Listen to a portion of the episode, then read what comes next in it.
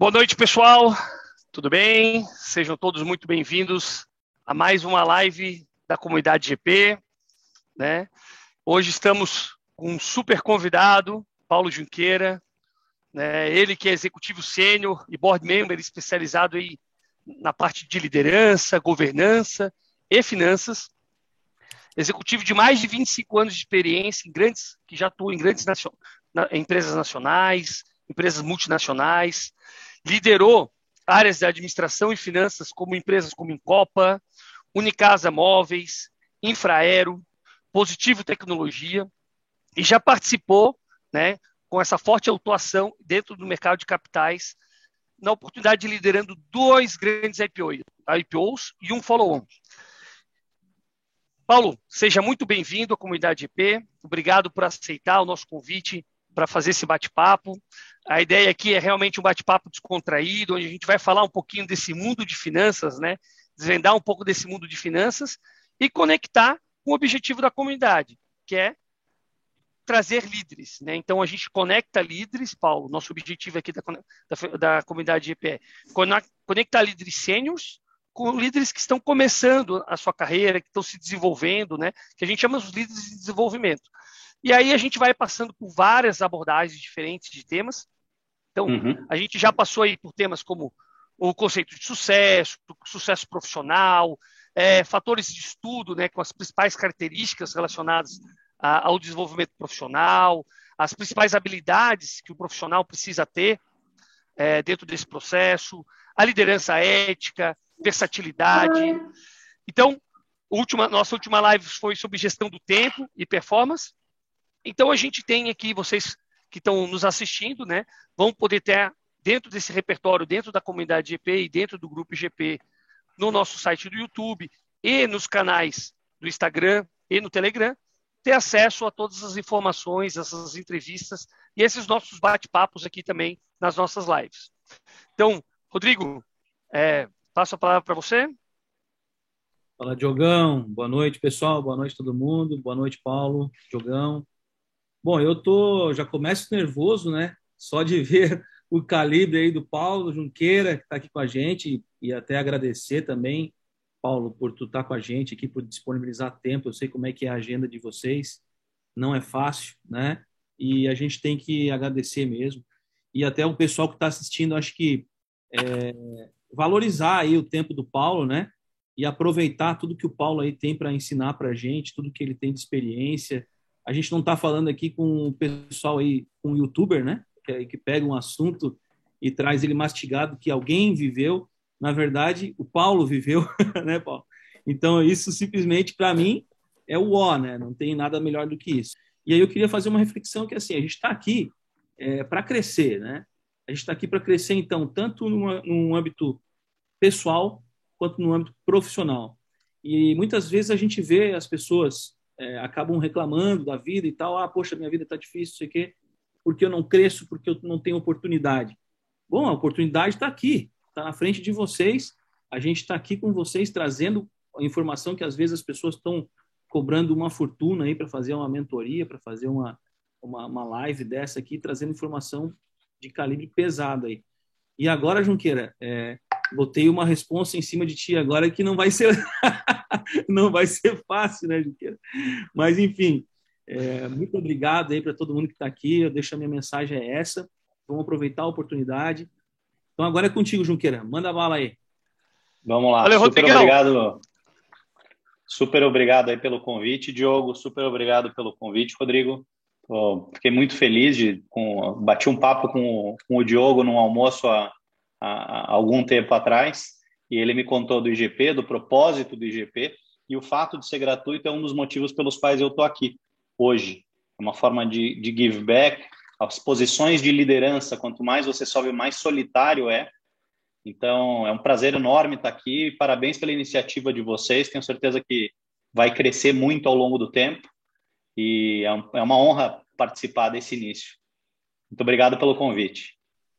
Muito legal, Paulo. Obrigado, obrigado por aceitar o convite da comunidade.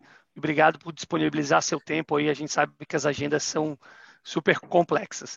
E vamos direto para o tema, né? Eu acho que está todo mundo ansioso, todo mundo querendo saber o que, que é esse mundo de IPO, o que, que é esse follow-on, que que, como é que funciona esse mundo financeiro que tanto se ouve falar, né? E o nosso objetivo aqui hoje é falar um pouco desse mundo de finanças e depois conectar com o mundo da liderança. Né? Como é que são os impactos que isso faz, que a gente vê, que a gente percebe dentro do processo de gestão, dentro do processo de liderança, dentro das companhias. E o Paulo, como eu comentei, já teve uma ampla experiência disso, já passou por dois IPOs, por um follow-on, e ele vai poder contar um pouquinho da sua experiência aqui. Mas antes de contar a tua história, Paulo, simplifica para gente, o que é IPO? IPO é uma sigla em inglês é, de Initial Public Offering, ou em português seria OPA, Oferta Pública de Ações, que nada mais é do que a empresa lançar as suas ações na Bolsa de Valores.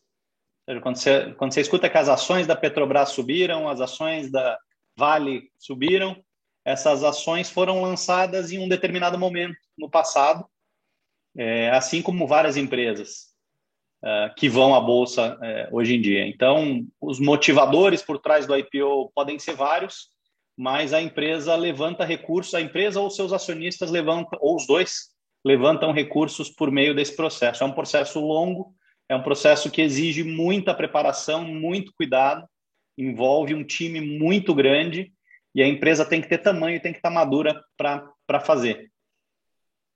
Nós vamos aprofundar um pouquinho é, sobre quais são as necessidades, né, quais são os principais desafios quando a gente vai para essa roda, de, talvez tem roda de investimento, tem uma série de, de etapas dentro desse processo de IPO, mas antes, existe uma segunda, uma segunda sigla que a gente ouve aí bastante, além do IPO, que é o follow-on.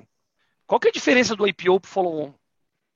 O follow-on é, é uma empresa que já fez o IPO, e ela tem uma nova rodada de, de, de, de, de ações, de, de lançamento de ações no mercado. E aí, de novo, podem ser os acionistas vendendo suas ações, ou pode ser a empresa emitindo novas ações para captar recursos, ou os dois combinados, ou uma combinação dos dois.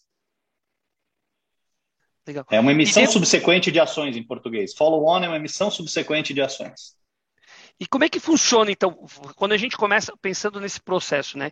Como é que funciona o processo de um IPO? Por exemplo, uma empresa, eu for lá, construir minha empresa, tenho, decidi que quero abrir recurso, quero abrir capital na, na B3.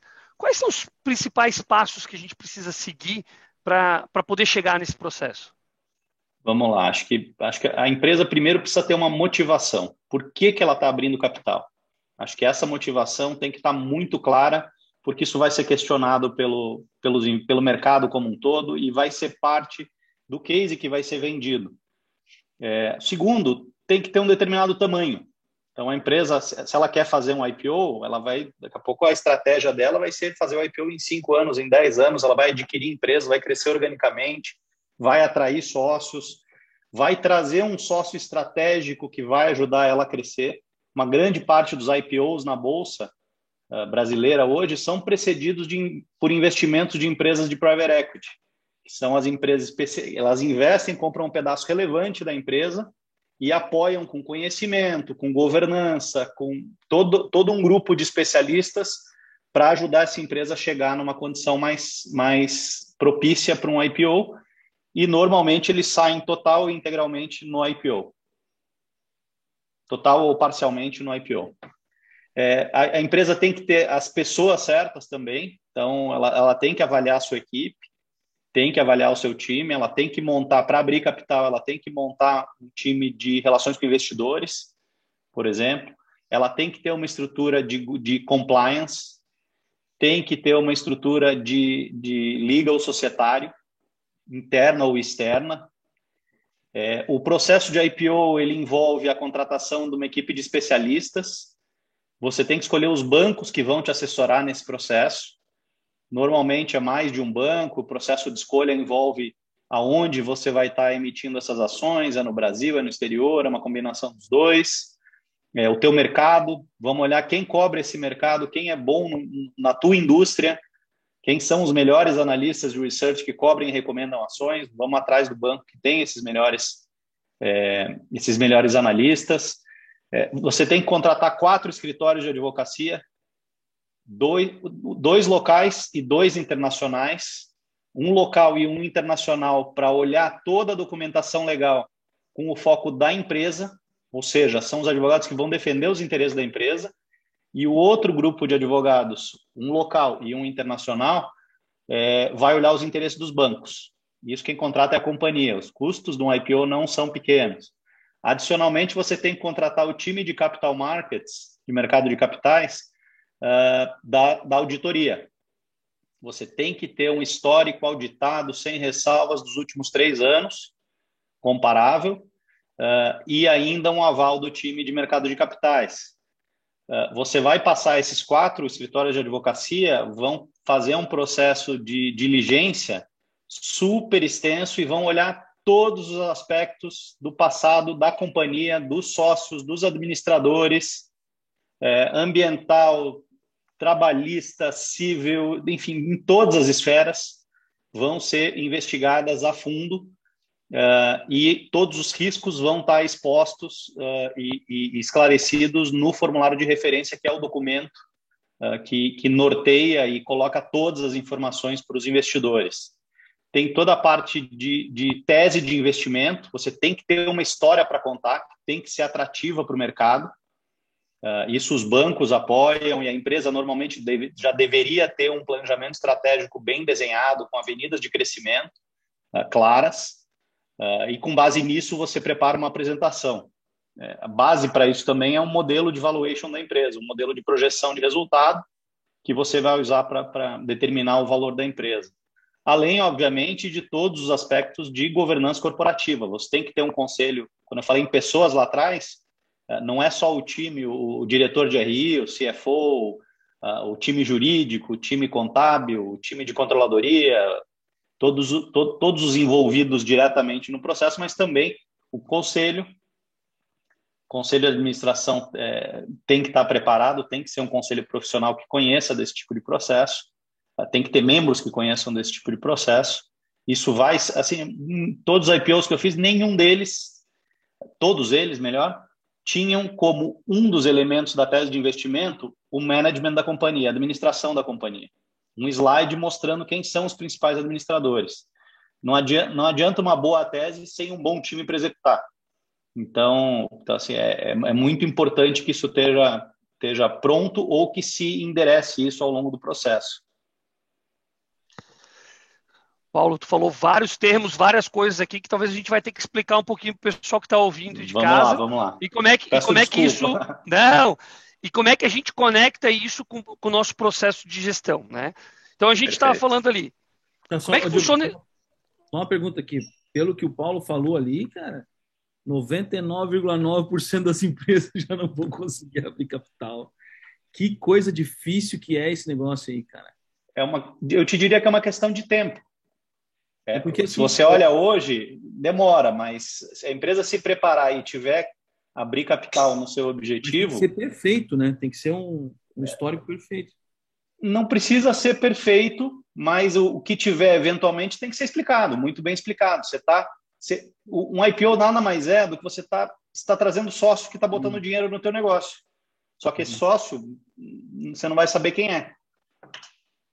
Você não vai escolher teu sócio, você não vai sentar na mesa com ele. Pelo menos exatamente... não, não todos eles, né? E essa é exatamente a primeira pergunta ali que eu ia, que eu ia te trazer, Junqueira, nessa, nessa questão, né? Porque quando a gente vai para essa abertura de capital, normalmente a empresa está buscando recurso. No final do dia é isso, né? É um recurso de uma Sim. forma mais barata, onde ele possa fazer investimento, ele possa melhorar a administração da empresa, ele pode trazer esse processo. E no final do dia é isso, é dar um pedaço da sua empresa, naquela que você construiu, que você constituiu, para uma sociedade que você não necessariamente sabe quem serão os sócios, né? Porque quando, uhum. como é um capital aberto, ela vai estar ali, tem, vai, vai ter vários sócios, isso vai estar diluído. Como é que funciona esse processo? Porque também tem um, um pouco do papel do gestor, né? Muitas vezes, a gente fala, quando a gente fala do Brasil, principalmente, a maioria das empresas são familiares. Né? Então, são pequenas empresas familiares que vão começando, de repente elas vão crescendo, gerando um, um corpo né, maior, um faturamento maior, e de repente chega um momento de amadurecimento, que a gente falou. O que, que leva uma, uma empresa a querer ir para esse, fazer essa viradinha de chave e, e, conseguir gerar um IPO? Tem, tem vários motivadores, tem vários motivadores. É, tem desde a, além da, de levantar recurso, pode ter garantir a perenidade da companhia. Pode ser que ela tenha um CEO que esteja querendo incentivar um processo de profissionalização e garantir a perenidade do seu legado. É, eu já vi isso acontecer, é, é não é incomum. Uh, tem um, um, objetivo de aceleração de crescimento, então é, é, é, natural. Você tem um projeto de crescimento, você tem vários alvos de empresa para comprar, e se você é uma companhia de capital aberto, você pode usar as suas ações como moeda de troca, uma ferramenta muito, muito rica e muito útil quando você quer crescer comprando empresas por M&A. Então, assim, tem N motivações. É, pode ser um, um, uma alavanca de saída de um investidor estratégico, de uma empresa de private equity, como eu mencionei antes, que entra, investe, ajuda a deixar a companhia pronta e sai normalmente multiplicando o valor do, do, recurso que ela colocou lá naquele início. É, eu não, não, não sei se eu cheguei a comentar, mas a, a, a, a emissão de ações ela pode ser primária ou secundária. Primária é quando a empresa emite novas ações e o recurso vem para a empresa. Então, ela pode ser para pagar dívida, pode ser para financiar um projeto de expansão, pode ser para financiar, enfim, para sustentar o crescimento da companhia, reestruturar o, o capital da companhia, enfim. A segundo é o secundário. Secundário é quando os acionistas estão vendendo as ações deles para o mercado ou para outros. Então, são, são os, dois, os dois tipos de, de venda então, e pode haver uma combinação dos dois também. Metade vai para a empresa e metade vai para os acionistas. Isso pode acontecer, então, sempre que a gente for ver uma, um processo de IPO, é, é interessante entender para onde vai a destinação desse dinheiro, né? Se ele está indo para o reinvestimento na empresa ou, às vezes, um pedaço para o bolso aí do, do proprietário, né? Do, que, ti, que tinha os acionistas. É. Né? Num IPO, principalmente, é, é muito mais difícil você fazer uma oferta secundária tem que ser muito bem explicado por que, que o acionista, se o negócio é tão bom, se o projeto é tão bom, se a administração é tão bom, por que, que o acionista está querendo vender um pedaço? Que o dinheiro não vai para a companhia, não vai para Faz todo sentido, né? Faz todo sentido. Está abrindo, tá abrindo mão do processo. E ali Aí a gente tem que ser muito mais explicado. É, ali tu comentou, Paulo, sobre essa questão do, de, uma, de uma estrutura, né? E a gente fala muito aqui sobre liderança e sobre esse processo de gestão. E talvez aqui a gente passa por um processo de mudança de mentalidade também. Acho que são duas fases. Uma, quando essa empresa decide ir, né, onde ela ainda é capital fechado, e um segundo momento onde ela passa sendo capital aberto, como é que muda esse processo de gestão interno também? E aí eu queria que tu nos respondesse contando um pouco da tua história, né? Como é que o Paulo, por que, que o Paulo pode falar sobre isso, né? Conta um pouquinho sobre, sobre a tua trajetória e como é que tu chegou a, até aqui. Bom, vamos lá, cara. Eu sou tenho 45 anos, dois filhos, casado, é, sou de São Paulo, me criei em Curitiba, fiz toda a carreira aqui. Comecei trabalhando no comércio exterior, depois fui para auditoria, trabalhei na falecida Arthur Andersen por quase cinco anos, fui auditor e fui consultor fiscal e financeiro. Aí eu fui para a indústria da soja, onde eu fiquei oito anos, aqui sempre em, em Curitiba. Uh, na segunda empresa de soja por onde eu passei, que é a Incopa, foi a minha primeira experiência com IPO. Eu tive a oportunidade de liderar o IPO da companhia. Eu entrei lá com, com três missões. A primeira era, era converter o, o balanço, as demonstrações contábeis da companhia para a norma americana de contabilidade. Acho que a experiência na auditoria me habilitou a isso. A segunda era organizar o reporte, organizar toda a parte. A empresa era uma empresa que tinha bastante dívida com vários bancos, então eu tinha que organizar essa, essa interlocução com os bancos, mandar balanço, mandar faturamento, mandar endividamento, discutir os detalhes do balanço, defender o crédito da companhia junto a esses bancos. E a terceira missão era preparar a empresa para um IPO. Então, converti o balanço muito rápido, essa linha de reporte para bancos Aí é uma recomendação que eu dou. A gente tem muito a aprender com as companhias de capital aberto. Se você está numa companhia de capital aberto, entre no site de RI da sua companhia. Normalmente você digita o nome da companhia e RI no Google, vai te levar direto para o site de RI. Lá vai ter todas as informações, todas as demonstrações financeiras, muita, na maioria das vezes vão ter planilhas prontas para você fazer estudos, se você quiser estudar a parte financeira. Vão ter todos os documentos de governança, é, todas as atas de conselho de administração, todos os fatos relevantes. Então, assim, tem muita coisa ali para você aprender. E uma das práticas de companhia de capital aberto, que lá, eu estou falando de 2007, tá? O IPO da Encopa, a tentativa de IPO da Encopa foi em 2007. É, eu fiz todo o processo, é, são três filings na CVM, três registros na CVM, ou seja, todo, todo, todo esse processo que, que, que, o Rodrigo falou que é difícil, quase impossível, a gente tinha chegado no final, todo, tudo pronto, CVM autorizou para sair para roadshow. Roadshow é quando você vai fazer reuniões com os investidores. Você fica duas ou três semanas fazendo reunião, dez reuniões por dia, de uma hora, com os investidores, a mesma reunião, vendendo as ações da empresa, explicando por que, que eles devem comprar as ações da sua empresa, por que, que é interessante eles comprarem as ações da sua empresa. É, e aí os acionistas veio uma fizemos uma, uma, um teste de preço de mercado e, e veio abaixo da expectativa do acionista que não quis abrir. E, e aí a gente não foi, não abriu capital. Então, a, Esse... você falou que eu fiz dois IPOs, que eu liderei dois IPOs.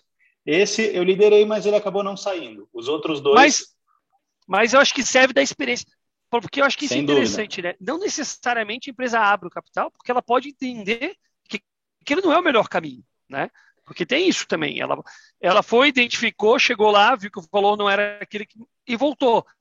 Né? Mas tudo que tu ganhou de compliance, de governança, durante esse processo, eu acho que isso é uma, isso é uma mudança muito, muito grande também dentro do próprio processo de gestão ali, né? E aí eu, eu queria, falando da Encopa ainda, já que tu está nesse processo, como é que tu viu esse amadurecimento dentro do processo? E, e aí eu sei, claro, que tem questões de detalhes que a gente não precisa entrar, mas assim, falando de uma forma geral da administração, como é que tu vê esse processo? É um, é um processo de comunicação muito ampla, um processo a, a, de alinhamento entre as lideranças. Uh, teve também a contratação de profissionais de mercado.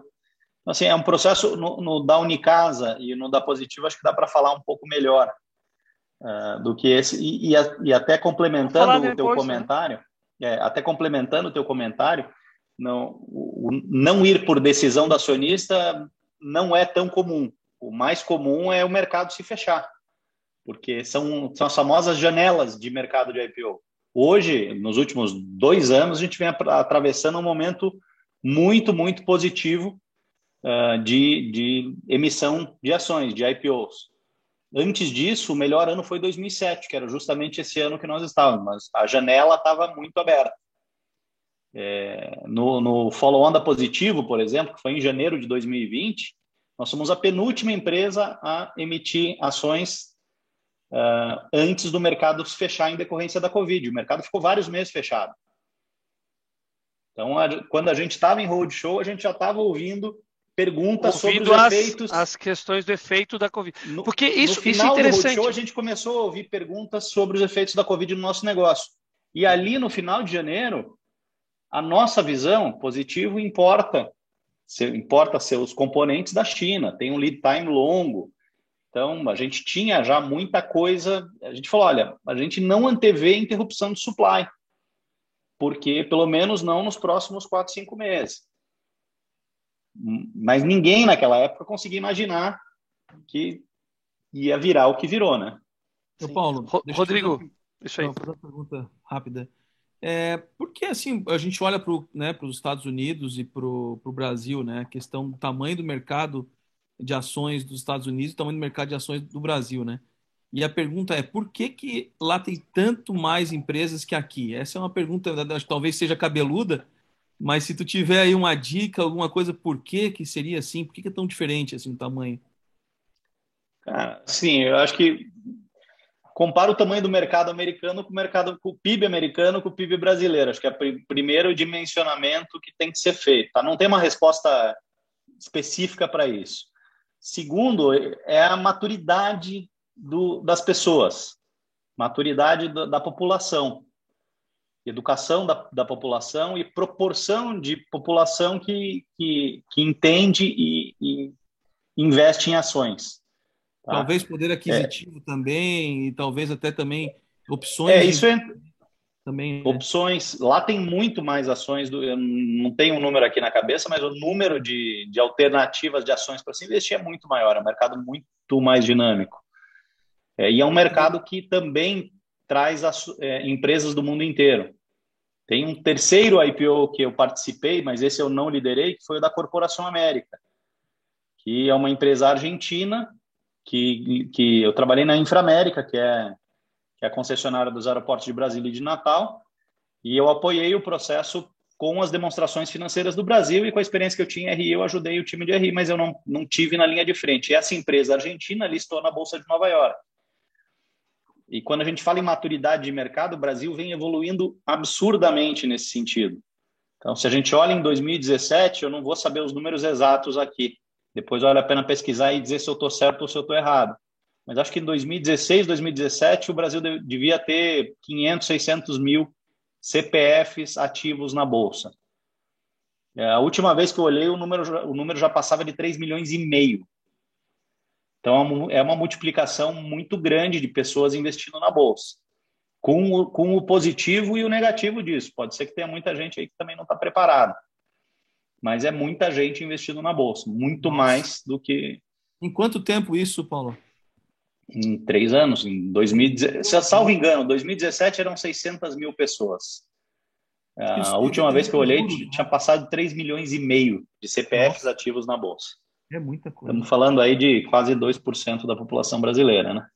Isso deve também ter a ver com juros, com opção de investimento interno, né? Tem, é uma combinação de fatores. É, é, é o, o evento, evento das, das grandes corretoras, XP puxando à frente aí, e as outras uh, também.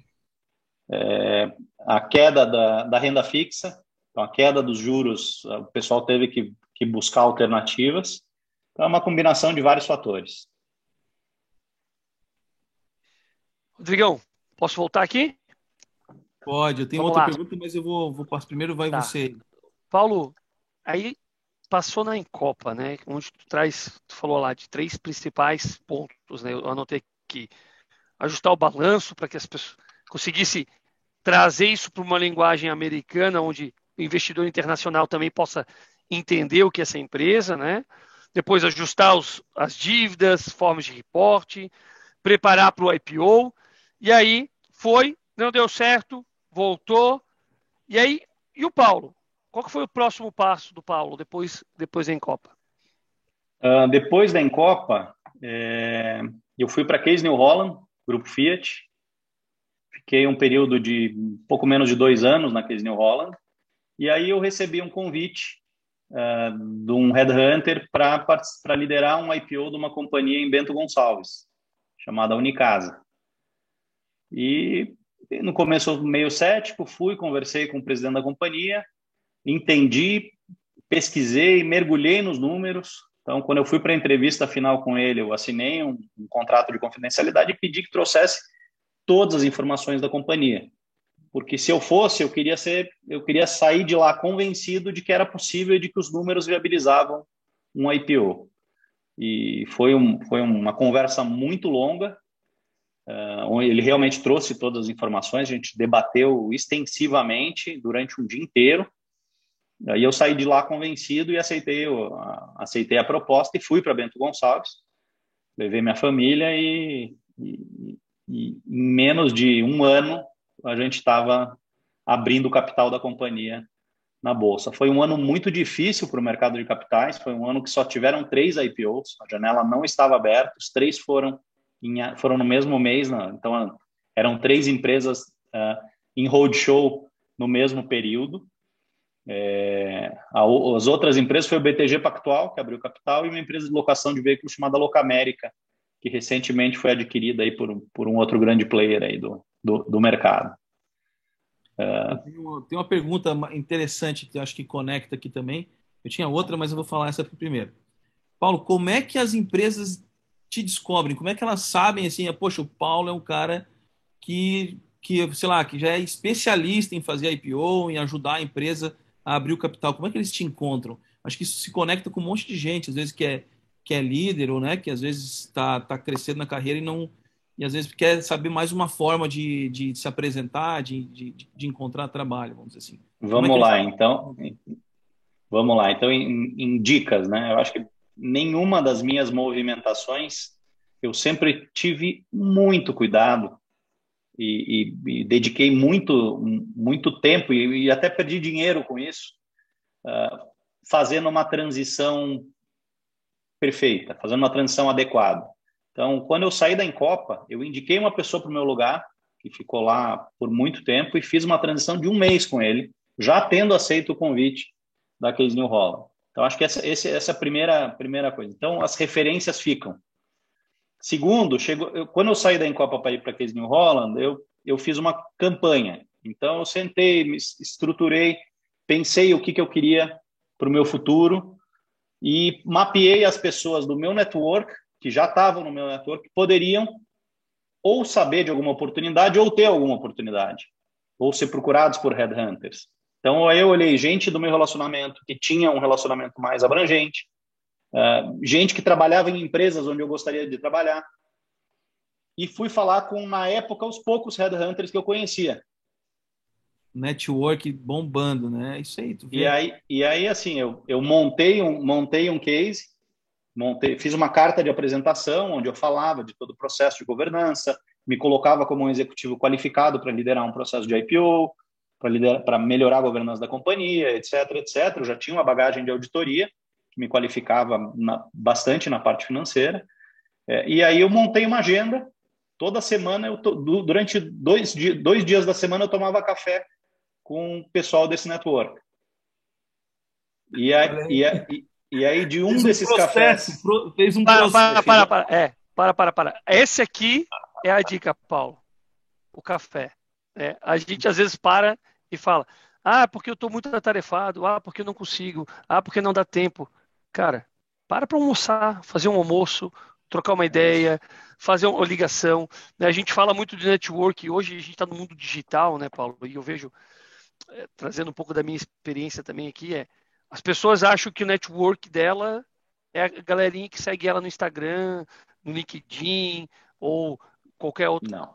Isso não é o teu pode, network. pode até ter alguém no network que está lá, mas esse Isso. não é, definitivamente não é, é o network.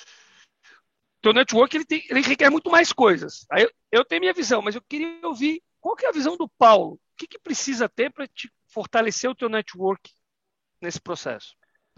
Cara, eu acho que precisa ter um mínimo de reciprocidade. Ninguém gosta de ser usado. Acho que começa por aí. Então, assim, a gente tem que ser grato, tem que, pô, ser, eu, eu os headhunters, o pessoal, eu, eu vira e mexe, eu ligo. Uh, o cara lançou um evento, eu, eu faço questão de participar, mexo a minha agenda para participar. Acho que essa, essa é a primeira, primeira coisa. Segundo, é seja muito profissional falando de Headhunter especificamente. Então, cara, não pise na bola com essa turma. Então, vou, vou dar um exemplo.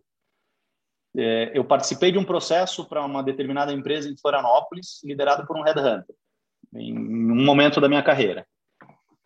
E aí, o processo foi processo longo, três meses, várias entrevistas, tudo indo muito bem, os feedbacks ótimos. Aí ficou um silêncio no rádio. E aí, um mês depois, me liga o presidente de uma empresa, falando: Olha, me indicaram o teu currículo aqui, muito bem recomendado. Você não quer vir, vir aqui para a minha cidade ser entrevistado? Eu falei, Escuta, da, da onde que veio a indicação? Ah, é confidencial, não posso te falar, tal. Tá bom, fui pesquisar uh, uh, o, o quem eram os donos dessa empresa e eram, os, eram sócios daquela empresa onde eu estava sendo entrevistado em Florianópolis. E aí, quando, aí tudo bem, fui lá, fui para a entrevista. Quando eu conversei com, com, com o presidente da empresa, eu perguntei: olha, por acaso chegou por meio de tal Hunter? O cara falou: ah, chegou. Falei, tá, porque então eles estavam num processo lá, eles estão estão nesse processo aqui. Então eu fiz, eu acabei acabei indo para essa companhia e lá eu falei, pô, vai se não for pago por lá, vai ser pago por aqui. Tem um processo. Então, assim, não, não tem que levar em consideração. Fui excessivamente cuidadoso, mas não dá para deixar. A, é, até porque, de uma forma ou outra, foi ele que te colocou em contato né, com essa empresa, com essa companhia. Sem dúvida, sem dúvida. E isso é interessante que tu trouxe, essa parte de Headhunter. A gente, a gente ainda não entrou nesse, nesse nível ainda, a gente vai aprofundar isso depois dentro da comunidade, quando a gente falar de alocação e realocação de profissionais. E tem tá tudo tem, tá totalmente conectado, né? Dentro desse nosso propósito de conectar pessoas é isso, é fazer Sim. networking, é gerar essa rede de relacionamento, é trocar experiências, né? E aí tem a palavrinha especial ali, ó, trocar, né? Perfeito. Porque não é receber, não é entregar, é trocar. Tem que ser uma via de mão dupla, né? Então a gente precisa de fato estar tá trazendo experiências, mas também recebendo, recebendo e trazendo, recebendo e trazendo, fazendo com que, de fato, esse, esse relacionamento ele, ele vá ficando mais maduro, né? E aí, automaticamente isso vai sim gerar é, melhores resultados para ambos os lados, né? Muito Perfeito. legal. Mas só, só, só para fechar o ciclo, uhum. quando eu fui para Case New Holland, eu fui foi resultado de um, de um café da manhã com um desses contatos que era uma pessoa que já tinha trabalhado comigo no passado, que fazia muito tempo que eu não falava, e que acabou me convidando para participar do processo. E aí, quando eu fui para a Unicasa, muito tempo depois, foi resultado de um café da manhã de dois anos antes, quando eu falei do IPO, etc. E aquilo ficou na cabeça do Headhunter. Então, quando surgiu um cliente que queria um profissional para fazer, então eu contei uma história que ficou na cabeça do cara. Marcou. Uhum. Marcou. Então, assim, tudo resultado dessa campanha. Então. É... É, isso, isso que a gente falou aqui, vai fechar o ciclo, o ciclo agora, mas é, é muito importante, porque às vezes a gente vê né, um profissional do calibre do, do Paulo e como é que às vezes tem gente que não sabe fazer isso, né? Simples, ou simplesmente não entende como fazer, como encontrar empresas, enfim, né? E fica, fica às vezes preso porque de repente saiu de alguma empresa e não consegue se conectar em outra, né? Mas uma coisa que eu queria te perguntar, agora mudando de assunto, ou seja, voltando para o nosso assunto de IPO, é... porque assim, eu sou especialista mais na parte de startups, né? Então, geralmente eu uhum. entrego ela para uma profissionalização. Quando ela já chegou num patamar, eu entrego ela para uma profissionalização, que depois vem uma outra sequência, que daí eu acho que é a abertura de capital e toda essa questão. E eu te queria te perguntar, bom, antes de perguntar, fazer mais uma questão. Quando eu entrego essa, essa empresa, essa startup, ela já passa por uma outra profissionalização, né? Porque é que é aquela coisa, né? Não sei se, se o pessoal de repente é, vai conseguir entender o que eu estou falando. Porque assim, às vezes quando tu contrata uma pessoa no começo da empresa, ela, pô, tu, tu, às vezes tu promete um monte de coisa e aí a coisa começa a crescer, tu vê que a empresa começa a ficar grande demais para a pessoa, né? E aí a, a, empresa aí tem aquela dor no coração, porque tu, poxa, tu trouxe aquele cara, tu formou ele até um ponto, mas ele não, não conseguiu acompanhar às vezes a empresa, né? E aí o que eu te pergunto é, quando tu vai fazer essa transição de ela de um capital fechado para um capital aberto, existe uma mudança geral assim de equipe ou, ou, ou a coisa vai mais com calma para não não impactar demais a, a o, o, rodar da empresa, né? Como é que funciona isso quando nessa transição? Ela, ela tem essa, essa mudança de mais profissionalização ainda ou não? Olha, vou, vou, te falar das minhas duas. Depende muito do, do, diagnóstico inicial, né? Depende muito de como você encontra a equipe naquele momento. É, vou te falar de dois exemplos bem distintos.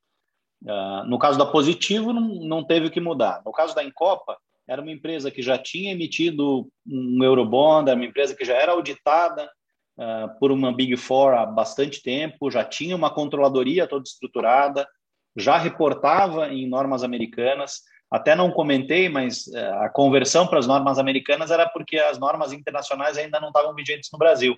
Estava falando em 2007. Hoje em dia não tem mais isso. Hoje em dia o Brasil já reporta em FRS.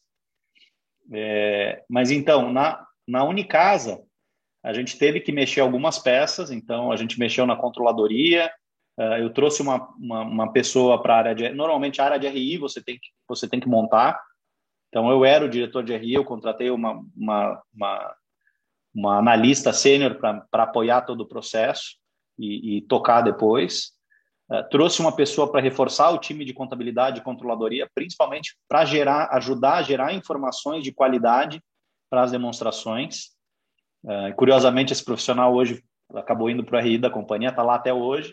Trouxe uma pessoa para controladoria, principalmente para a parte de custeio, e, e, junto com a RH da companhia, eh, apoiei todo o processo de atração de, de, do corpo diretivo da empresa, porque lá eu fui o primeiro diretor contratado. Antes era o presidente, o CEO da companhia e vários gerentes. Então, trouxemos um diretor comercial, um diretor de operações uh, para apoiar. Mexemos em sistema também na Unicasa. Então, teve um processo, só que foi isso tudo muito rápido, porque eu entrei na companhia em julho e em abril a gente estava faz, fazendo o IPO da companhia. Uh, na Encopa, muito pouca mudança, e, e, na Positivo também. A Positivo já vinha, obviamente, já tinha aberto capital e já vinha de uma estrutura bastante profissional. Tu comentou uma questão que me chama a atenção, é esse profissional de RI, né, de relações internacionais, de, internacionais com investidores, com, com o investidor. Como é que como é que funciona isso? Qual é o papel desse cara dentro da dentro da dentro da gestão da empresa? Esse, esse, o profissional de RI eu costumo, costumo dizer que é o, é o centro da ampulheta. Ele tem que filtrar as informações da companhia e levar para o mercado e filtrar as expectativas e percepções do mercado e trazer com qualidade para a companhia. Então, é como se, como se ele estivesse no meio da ampulheta trazendo essas informações. Normalmente é um profissional uh, com, com um histórico muito forte de finanças, tem que conhecer de planejamento financeiro, tem que conhecer de contabilidade, mas tem que ter habilidade de comunicação.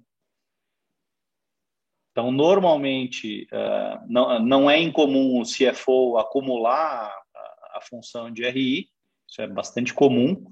Eu já acumulei na, na Positivo, eu acumulava, e na, na Unicasa eu acumulei também. É, mas é uma função normalmente quem é de finanças é mais não é tanto da comunicação então é uma pessoa que tem que agregar essas duas essas duas habilidades é, e de novo eu recomendo que, que quem, te, quem quiser ir para uma companhia de capital aberto quem tiver numa companhia de capital aberto que entre no site de RI tem muita informação rica lá às vezes a tua companhia não é de capital aberto mas você pesquisa algum concorrente teu que seja de capital aberto e fica dedica algumas horas a, a ouvir a, a, divulgação de resultado. Tem muita informaçãozinha que é falada ali na, na, na divulgação de resultado e, e não está necessariamente escrito. Acho que vale a pena ouvir e pode te dar dicas que você pode trazer para a tua companhia, para a empresa onde você trabalha que hoje não é de capital aberto. Então, tem tem uma pergunta aqui para ti. Tu quer fazer alguma pergunta dentro disso aí, Diogo? Não, pode, pode tocar, Rodrigo. Posso fazer uma pergunta aqui que todos querem saber aqui. É, qual que é o valor mínimo para participar de um IPO? Né, vamos dizer, como investidor. Qual o valor mínimo para participar de um IPO? Pessoa física? Pessoa física. Ah, normalmente, quando se, se você entra nessas corretoras, normalmente não tem valor mínimo. Você coloca a ordem que você quiser. Não é só investidor. Agora, agora investidor se você vai ser alocado, é outra coisa. Hum. Que aí existe o processo, quando, quando, quando o pessoal, quando, quando sai para roadshow, quando sai para fazer as reuniões com os investidores, tem um pedaço disso que vai para varejo, que é a ah. pessoa física. E aí tudo vai depender do quanto de ordens você vai ter. Então, tentando, vou tentar explicar um pouquinho aqui como é que é o processo. Quando você lança a oferta e começa as reuniões, você, você dá uma faixa indicativa de preço. Olha, a minha ação, eu acho que custa no mínimo 14, no máximo 18. E aí, conforme você vai fazendo as reuniões, o pessoal vai colocando ordem. Olha, é, eu quero 10 milhões na, na 18, 5 milhões, é, é, 20 milhões a 16 e 30 milhões a 14. E aí você vai formando um livro de ordens. E aí você vai ver no final quanto, aonde que está o teu preço com um volume suficiente para você fazer a oferta. E os bancos vão dar recomendação. Às vezes você tem um livro cheio no máximo, mas você não tem qualidade de investidor. Ah, não, isso aqui é tudo hedge fund, é gente que vai pegar e vai sair no primeiro dia. Ou não, vamos trazer aqui, tem alguns investidores pesados que entrariam, e é pessoal que segura, é pessoal que ajuda na gestão, é pessoal que dá sugestão, é pessoal que conecta com jeito importante, que está aqui uh, na faixa de, de 16. Então vamos. E aí, um pedaço disso é varejo, é pessoa física. Aí, quanto menos sobrar, você pode colocar uma ordem de 100 mil reais você na pessoa física. Só que, como um monte de gente quis, inclusive os investidores institucionais, que são investidores qualificados, que botam as ordens de milhões, dezenas de milhões, muitas vezes centenas de milhões, é, ficam com a maior parte disso. E aí você vai acabar investindo lá 5 mil reais dos 100 mil que você colocou a ordem. A ordem não é garantia de alocação. Aqui, é aqui, aqui eu conecto um ponto interessante, né? E eu queria um pouco da tua experiência nessas rodadas de roadshow, né? De rodadas de investimento. É, quais foram os, quais os principais desafios, né, Paulo? Porque não deve ser fácil, né? Eu, tenho, eu acompanhei alguns, algumas últimas aqui IPOs que, que tiveram, as dificuldades que o pessoal tem de, de ir nos bancos, explicar, mostrar o case, né? Como tu falou, é extremamente cansativo, várias, várias reuniões, tudo num, num período muito curto de tempo. E aí, conta um pouco para nós como é que foi essa experiência é, de roadshow se tu conseguiu, se tu chegou a participar dessas, dessas rodadas, se tu estava na frente dessas rodadas, como é que funciona? Sim, tanto em Unicasa quanto na, na, na Encopa isso acabou não acontecendo, né? Road, eh, foi interrompido antes do roadshow. A gente fez algumas reuniões com investidores e o indicativo de preço e acabou não acontecendo o roadshow. Na Unicasa, eu participei do roadshow completo, Uh, foi um roadshow muito forte no Brasil, São Paulo e Rio de Janeiro, principalmente. Foram uh, quase 10 dias de São Paulo e Rio, salvo engano. Uh, muita demanda. Então, como não tinha muito IPO no mercado, eram, os investidores todos queriam olhar e entender e conhecer o case. Então, normalmente começava a primeira reunião às 8 da manhã, aí meio-dia, normalmente eram, aí a gente fazia quatro reuniões até meio-dia, e aí era assim, tinha três reuniões, vai até meio-dia, é, 45 minutos de apresentação cronometrado e 15 minutos de perguntas e respostas. Então o pessoal perguntava, e aí tem um monte de coisa que você não pode falar, você não pode falar. Tem um monte de coisa que não pode fazer, tem um monte de restrição.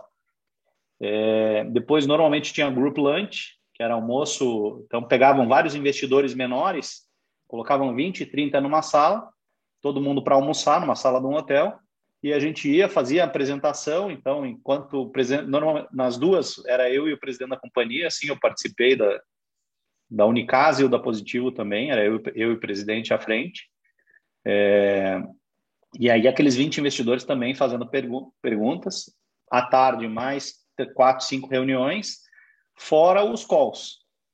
Isso daí foi uma semana em São Paulo, mais quatro, três, quatro dias no Rio, e aí depois a gente foi para os Estados Unidos, falar de, falar de Unicasa.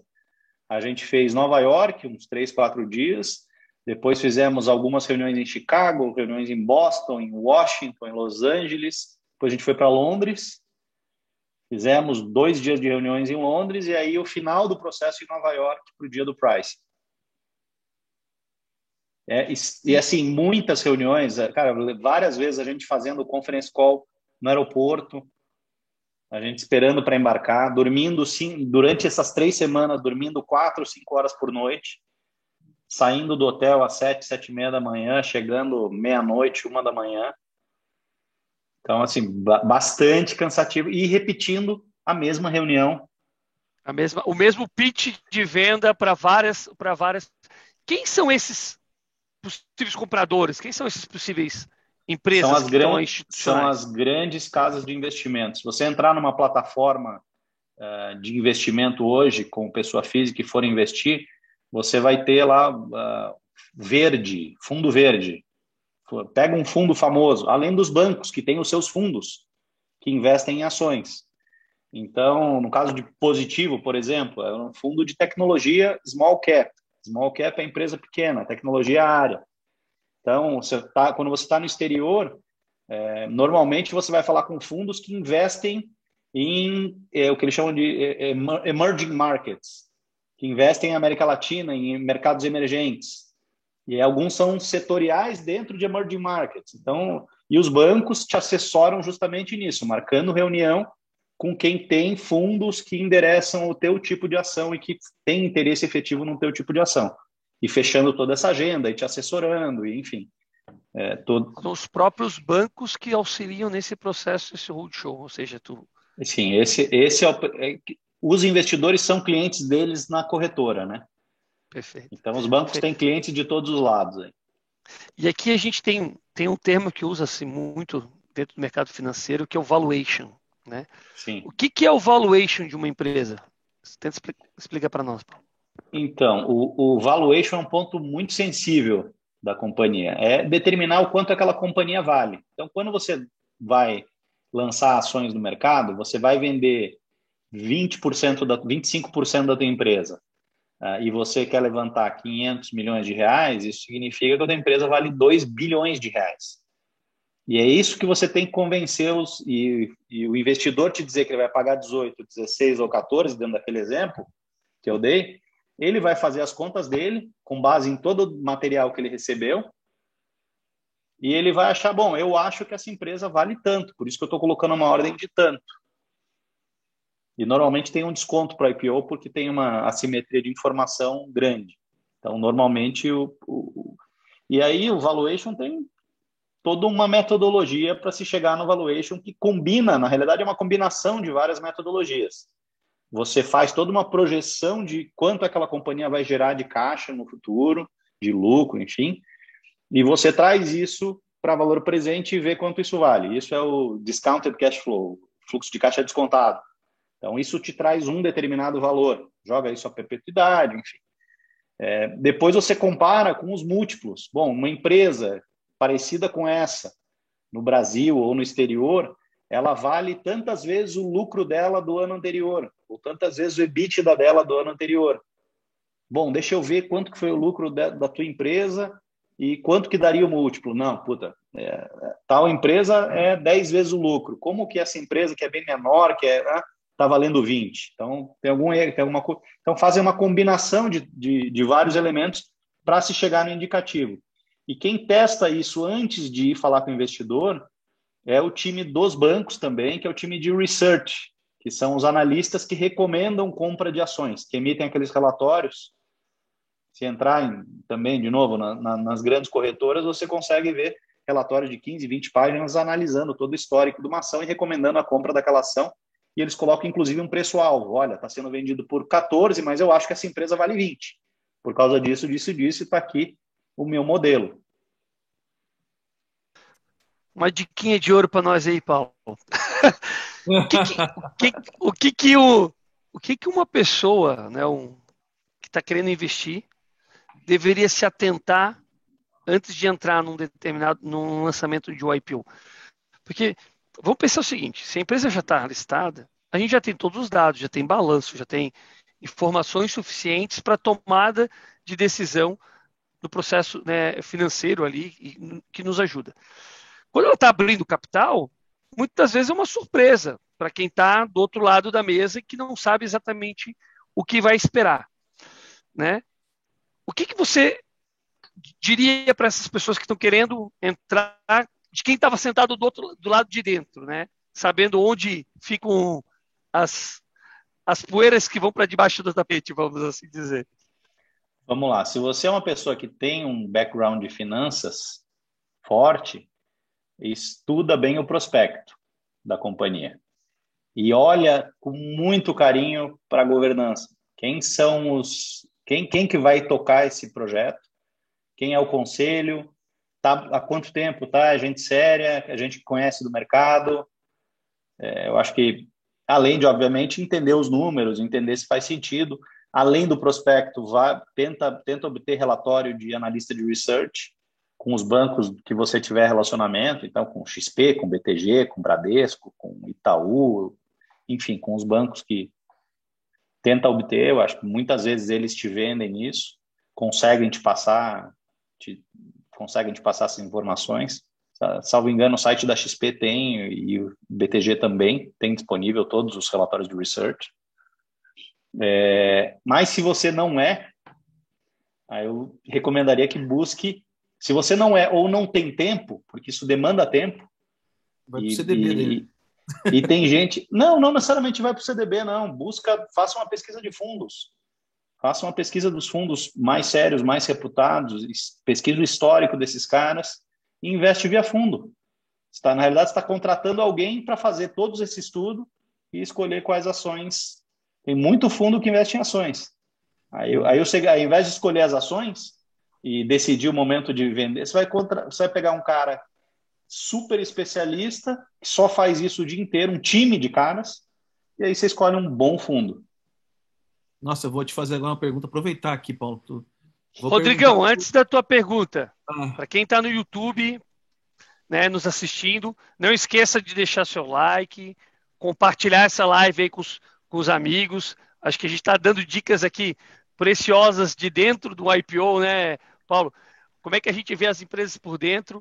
Acho que vários fatores interessantes aqui relacionados a como que muda o processo de gestão, né? A gente falou aqui sobre a importância do network, sobre a importância de comunicação, de ter times realmente é, preparados para esse processo de profissionalização que requer, de fato, um IPO, né, onde a, a, eventualmente a gente vai passar daquele sistema familiar para um sistema de profissionalização. Aqui também surgem oportunidades, né? Então acho que acho que é interessante isso. A gente está falando aqui de uma comunidade com muitos analistas, muitos gerentes, alguns diretores, então, oportunidades também. Se a gente sabe que uma empresa vai passar por um processo de mudança, vamos, vamos tentar. Será que não é uma oportunidade também para eu fazer uma movimentação de carreira? Será que não é uma oportunidade de eu aprender algo novo dentro de uma empresa que está querendo abrir capital? Então, são oportunidades que surgem dentro desse processo e, obviamente, por meio desse network, por meio dessa comunidade aqui, a gente começa a ter contatos né, e relações maiores. Para isso, eu recomendo que vocês acessem né, o nosso site da comunidade, acessem o grupo igp.com, se faça o seu cadastro e, e a gente vai estar tá comunicando e passando todas as informações referentes às nossas lives para vocês aí no processo. Rodrigão, manda a tua pergunta. Nossa, que eu, deixa, eu, deixa eu recapitular aqui então. O Paulo falou muito bem aí, Diogo. Eu fiquei. Cheguei a arrepiar aqui. Mas o Paulo, é, você estava falando ali, né, de ah, larga na mão de um gestor, de, na mão de um de um cara que vai estar tá, experiência e tal. Mas uma pergunta que é até difícil de responder, não sei se, se dá para responder, porque às vezes fica numa saia justa, né? Conhece pessoal e tal. Mas tem treta nesses caras aí, cara? Tem treta nessas, nesses IPO às vezes ou não? Ou tipo, às vezes, por exemplo, eu já, já soube já de, às vezes, de fundos que compram mais caro uma sala, sabe, fundos imobiliários. Já já fiquei sabendo de alguns escândalos assim. Tu acha que como é que tu que tá de dentro assim, tu já viu alguma coisa assim passar pelo ouvir alguma coisa desse tipo? Cara, assim, depende treta no, no, meu conceito de treta não tem, é um processo muito vigiado, é um processo o que existe é a assimetria de informação e, e, e, algumas vezes assim os bancos deixa, os bancos eles são muito incentivar eles só ganham se sair o IPO então é um FII de sucesso. Então eles só ganham se o IPO sair. Se o IPO não sair eles não ganham então eles são eles têm um interesse muito forte de que saia a operação mas ao mesmo tempo eles têm uma reputação a zelar por isso que eles, que eles contratam né? aqueles dois advogados lá e eles ajudam em todo o processo é, muitas vezes, é, só que eles também não estão no dia seguinte da companhia. Então, assim, treta respondendo de maneira muito objetiva, desconheço. Agora, assimetria de informação e eventualmente um interesse maior em que saia a operação é, pode existir sim. Agora, você falou de fundo imobiliário, é diferente de IPO, né? Aí é, aí é, sim, sim, aí é um sim. outro produto financeiro. Não, só para fazer um paralelo aqui, né? Mostrar que, por exemplo, eles supervalorizam é, uma sala, alguma coisa assim, compram aquela sala, enfim, eu já fiquei sabendo de escândalos assim. É, Não, mas... porque o risco, o risco é muito, muito alto, né? Você pode ter. Já existem. É. é. Talvez, talvez esse é um ponto interessante, né? Porque muitas pessoas têm medo da bolsa. Né? A gente vê Exato. essa questão de ah, vou fazer um investimento, vou perder, vejo muito, muitas pessoas perderam dinheiro lá atrás, é, talvez uma das preocupações é essa que o Rodrigo levantar, será que tem fraude por trás? A gente vê hoje que existem vários órgãos reguladores, né? Então, tanto na Bolsa Americana quanto na Bolsa Brasileira, a CVM a SEC, elas estão de olho profundamente para garantir essa idoneidade, vamos assim, das empresas que estão abrindo. E ali dentro tu comentou um ponto importante, né, Paulo, quando trabalhou no IPO, que é a questão do compliance, né?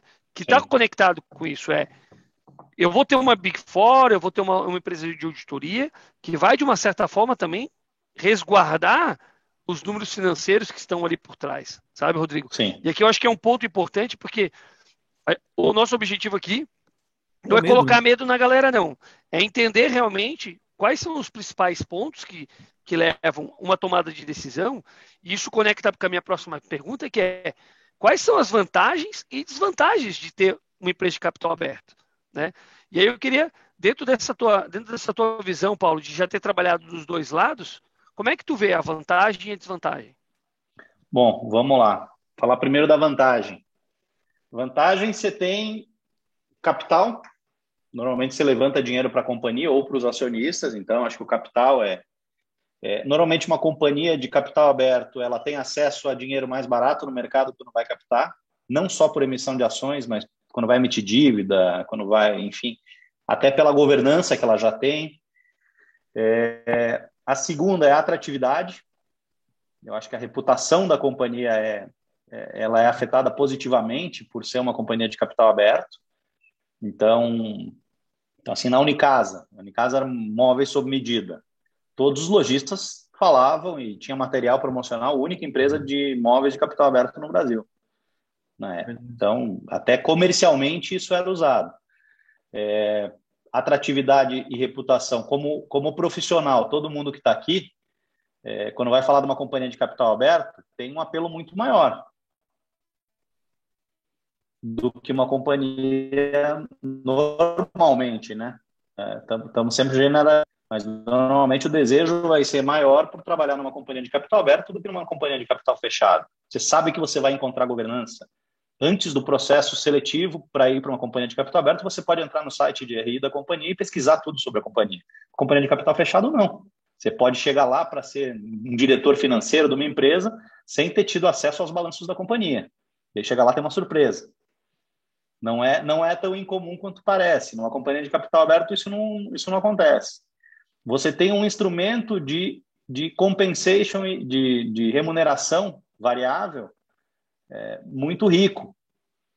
Você pode criar um plano que alinhe o interesse da companhia ao interesse dos funcionários, que os funcionários vão ganhar muito, então você consegue reter, porque você paga em ações que vão, pessoa vai poder exercer ao longo do tempo, né? Estou falando de um plano de stock option, e você pode também, além de reter, você pode atrair. Então isso vira, você vem para cá, eu te dou um plano de stock option na tua, é muito comum e muito valioso. E as empresas que não são de capital aberto não têm essa ferramenta ah, tão clara, tão objetiva, tão pronta para atrair. A terceira é, é uma moeda de troca para crescimento via M&A. Então, a atuação está lá, todo momento te diz quanto vale. Você está comprando uma, uma empresa que vale X, você paga um pedaço disso com as suas ações. Você emite novas ações, essa empresa passa a ser tua sócia e não, não usa tanto do teu caixa. Magalu, é, tem várias empresas que têm feito isso. Então, é, de vantagens que, que, que me vem à mente agora, essas são as. Mas são N vantagens, essas, essas são as que me vêm à mente aqui como principais. É, de desvantagens. Opa, peraí que. Desvantagens do IPO. Espera aí que não sei por que está saindo. Eu tinha deixado meu computador no mudo aqui, mas está. É, desvantagens. Exposição. Você passa a ter uma exposição muito maior. Na Unicasa, por exemplo, por ser a primeira companhia de capital aberto, na época a gente teve que tomar uma decisão de como que a gente ia divulgar. A Unicasa tem quatro marcas, é a Delano, a Favorita, a Nil a Tela Sul. E é, hoje em dia tem cinco, tem a Casa Brasileira também. Então, para preservar um pouquinho a estratégia comercial de cada uma, a decisão do CEO da companhia foi divulgar uh, em combos de duas marcas. Então, eu divulgava quantas lojas abriram, qual foi o faturamento, qual foi o volume vendido, isso até hoje está assim. É, de Delano e Favorita juntas, e de Nil e de Tela Sul juntas. Assim, era um pouco menos aberta a informação para concorrência de volumes. Então, você passa a estar tá exposto. Você passa a ter que ter muito cuidado a, a, com a interlocução com o mercado. Então, normalmente, você não pode falar qualquer coisa, isso pode ser informação privilegiada, isso pode ser, isso pode mexer com a ação, isso pode levar a um processo da CVM se o presidente for lá e falar que vai crescer e que vai investir, que vai fazer alguma coisa sem alinhar com a RI. Então, normalmente, num processo de IPO, existe um processo intenso de treinamento dos porta-vozes da companhia e de treinamento dos demais que não podem falar pela companhia. Então, eventualmente, se um diretor comercial vai num, numa feira e vai dar uma palestra lá, ele sabe o que ele não pode falar. Ele já vai ter, já vai ter sido treinado porque ele não, ele vai falar do produto, né? mas ele não pode falar que vai construir uma fábrica se o RI ainda não falou que vai construir uma fábrica. Então, isso tudo tem que ser muito combinado na alta direção da companhia. É, passa a ter que seguir uma série de regras de compliance.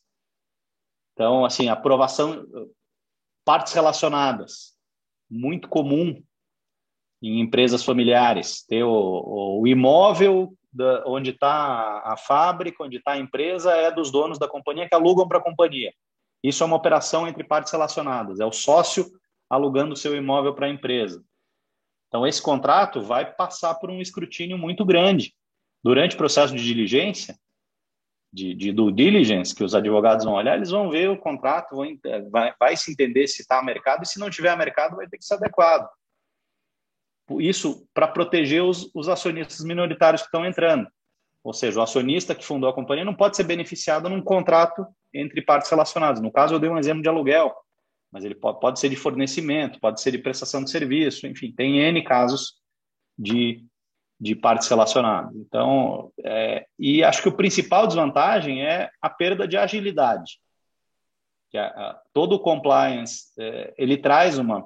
Tem certas coisas que antes o, o, os, os acionistas decidiam em dois telefonemas, se tiver no estatuto da companhia que aquele tipo de ação, vamos falar, um investimento, acima de X milhões, ou a contratação de uma dívida acima de X milhões, de, de, precisa de aprovação do conselho, vai ter que se convocar uma reunião de conselho de administração, vai ter que se apresentar aquilo e o conselho vai ter que aprovar. Até lá não se pode ir adiante. Quando antes de ser uma companhia de capital aberto, muitas vezes os acionistas trocavam dois, três telefonemas e, decidiam e no dia seguinte estava sendo executado. Para ficar em alguns, alguns poucos exemplos aqui. Não, muito bom, Paulo, muito bom. E, e, aí, e aí, dentro desse processo. Ah, acho que está com eco aqui. Dentro desse processo tem um custo alto, né? Esse IPO. Tu comentou lá no início que tem. Muitas, muitas pessoas estão que tentam fazer, mas ela tem um custo. Quem custeia esse processo? Quanto que é mais ou menos? Quanto que a gente imagina hoje um custo para uma abertura de um IPO? Vamos lá, cara. É, eu vou falar em percentual do, da oferta. Tá? Estamos falando de algo entre 4% e 6%. Vai ser maior o percentual quanto menor for a oferta. O principal componente de custo aí é o FII dos bancos. Eles vão te cobrar aí algo perto de 3, 4, 5%. De novo, quanto maior a oferta, menor o FII, proporcionalmente. E aí a gente Aqui. tem ofertas de 10 bilhões, ofertas gigantescas, jumbo deus, que a turma fala. Aí você tem os quatro advogados, os estrangeiros vão te cobrar em dólar, na casa de centena de milhar, 200, 300, 400 mil dólares cada um deles, depende muito. Eh, e os locais também vão te cobrar na centena de milhares de real. Eh, e o auditor, a parte de capital markets, também vai chegar mais perto de, de, de, de milhãozinho. Então, estamos falando, brincando aí de só de custo fixo com advogado e auditor, 2, 3 milhões de reais. Fora que você vai ter que investir em compliance, normalmente você vai, se não tem uma estrutura, vai contratar um canal de denúncia, montar um código de ética, estabelecer todas as políticas, é, vai ter que montar uma área de RI, vai ter que ter um site de RI, vai ter que contratar serviços de RI, isso tudo é, isso tudo é recorrente.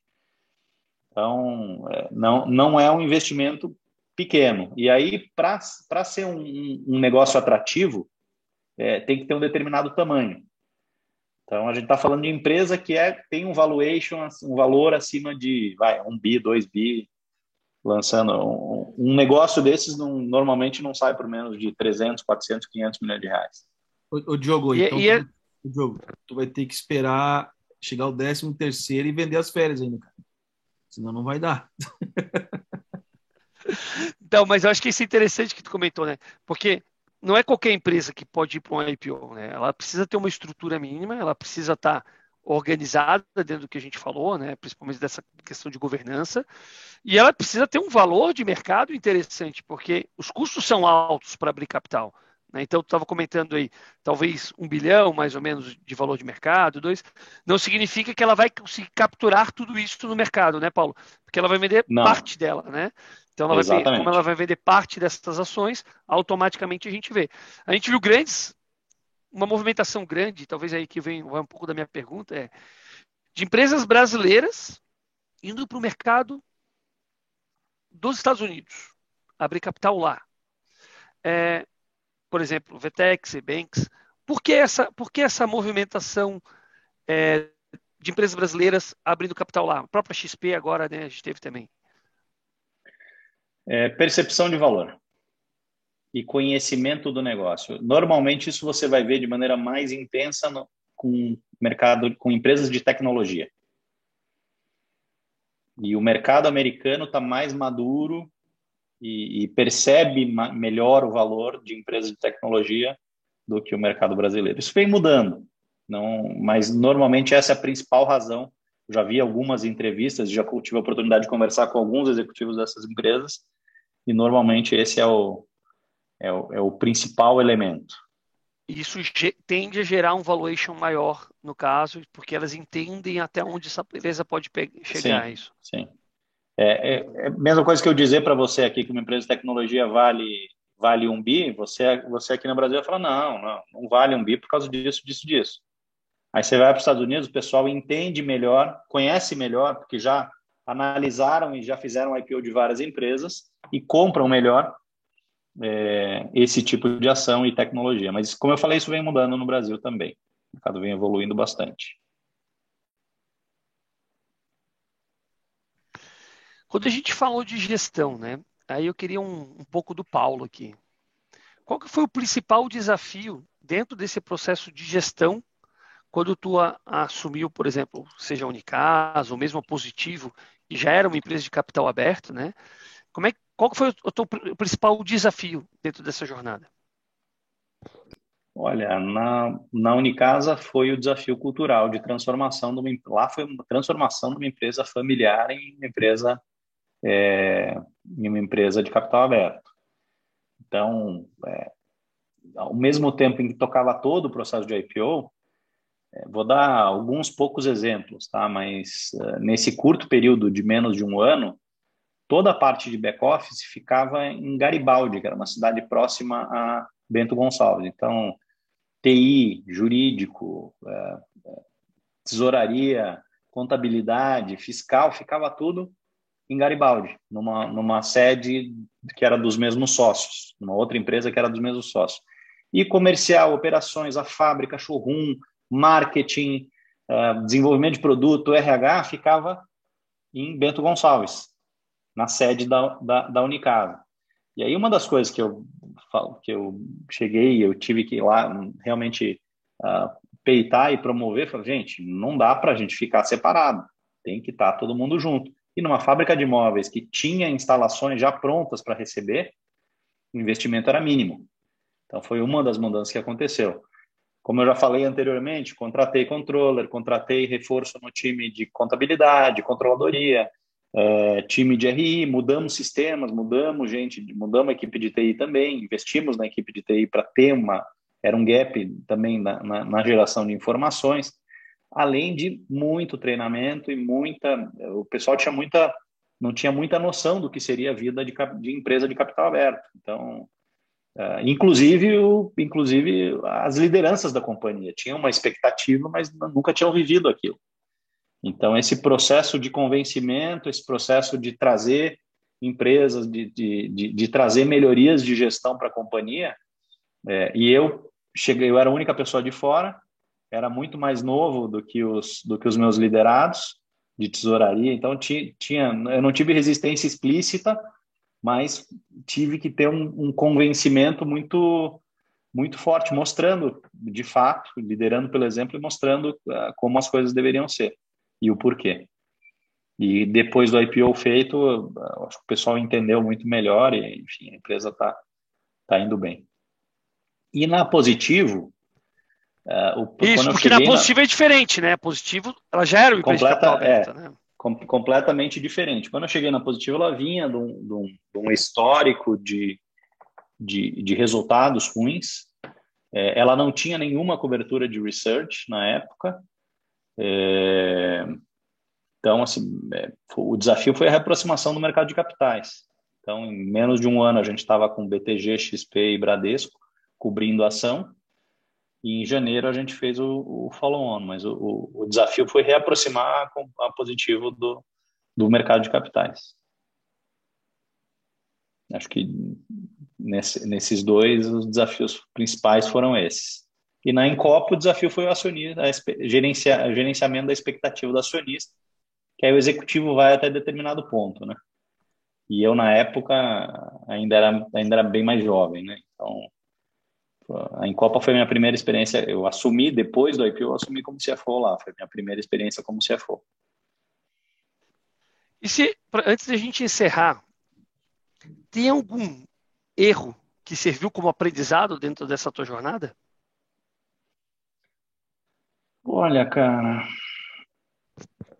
eu, assim, não, não dá para olhar para trás, é, as decisões que eu tomei com as informações que eu tinha, é, eu, eu, eu tomaria de novo. Hoje eu sei, olhando, olhando todo o desenrolar, eu sei que algumas decisões foram erro. Mas se me colocasse naquele momento com as informações que eu tinha, é, provavelmente eu teria tomado a mesma decisão.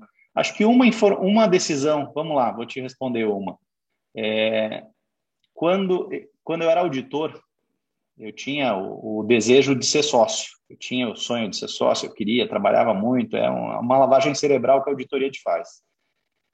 É, e comigo deu certo.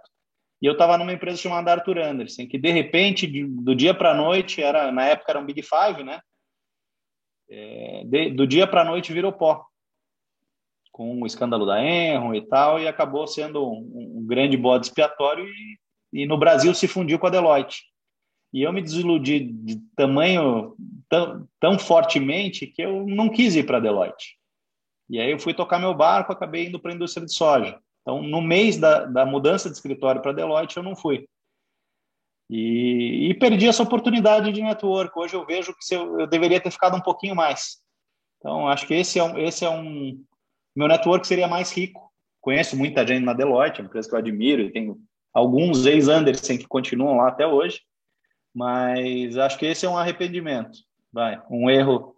Um erro. Me frustrei tanto com o fim da Anderson que não, não quis mais saber de auditoria. E alguma mensagem final para a gente, para os nossos ouvintes aqui, para o pessoal que está no YouTube, está com a gente aqui ouvindo no, no podcast também? Cara, eu acho que é, vamos lá, estamos é, falando de líderes, né? De gestores, gente buscando crescer e buscando oportunidade. É, além do network da campanha que eu fiz, não adianta, não adiantaria eu ter feito campanhas lá atrás é, se eu não tivesse enfrentado algumas coisas que ninguém queria enfrentar profissionalmente, desenrolado algumas coisas que ninguém queria desenrolar é, e abraçado projetos gigantescos, como foi o caso do IPO da Encopa. Então, eu mergulhei naquilo, eu cheguei a virar duas noites dentro da empresa, eu trabalhei muito, aprendi muito e acabou me levando a, outros, a outro, outras oportunidades. Então, uma experiência vai te levando a outra. Então, às vezes você está lá ralando, num, porra, tô aqui com meu salário e tal, você está aprendendo, está evoluindo, está agregando ao teu currículo, está agregando a história que você quer contar. É, então, putz, vá em frente, enfrenta, seja resiliente, aceite o desafio, peça o desafio, que você não tem como perder com isso. É difícil, dificilmente você não vai agregar experiência que vai te ajudar a chegar uh, mais adiante. É, e o outro é network. Invista no teu network, acho que valorize o teu network, cultive teu, as pessoas do teu relacionamento. É, as pessoas do meu network, muitas delas são amigos. E, e, e, muitos foram se tornando, começaram como network profissional e hoje em dia são amigos de, considero amigo, amigo mesmo. Só, Muito bom, Paulo. Antes de falar, Rodrigo, para tu finalizar, eu queria agradecer, Paulo, porque daí o Diogo já fecha aqui e já acaba não acaba não falando. Mas agradecer por ter vindo aqui, essa montoeira de perguntas que a gente fez aqui, ela tem a ver também com a quantidade de perguntas que as pessoas já tinham feito para a gente, né? E uhum. pode saber que todo esse bem que tu fez hoje, né, não foi só para essas pessoas que estão assistindo, mas para as pessoas que vão assistir, porque tudo isso que tu que tu respondeu são perguntas que estão na cabeça de um, milhares de pessoas, tá? Até a gente uhum. fez uma, algumas pesquisas ali do que, que as pessoas estão querendo saber, às vezes no Google, né? Então isso vai ficar, como eu disse, ecoando na eternidade dentro do YouTube. Então parabéns aí pela toda a tua carreira, por todo o teu, teu conhecimento que tu tens acumulado e pelas tuas conquistas, né? Que a gente vê que foi, não foram pequenas, foram grandes conquistas. E estamos abertos aí. Jogão, pode mandar bala aí. Prazer, prazer foi meu, viu, gente? Muito obrigado pela oportunidade. Legal. Muito obrigado, Paulo, novamente por, por esse bate-papo, por essa nossa conversa aí. Já passou quase uma hora e meia, foi muito rápido aí o nosso, a gente nem percebe quando vê. Já passou o nosso tempo. Rodrigo, obrigado pelas interações. Pessoal, até a próxima terça-feira, onde a gente vai ter um, mais um convidado. Paulo, obrigado novamente e nos vemos na próxima terça-feira às sete e meia. Um grande abraço. Combinado, abração.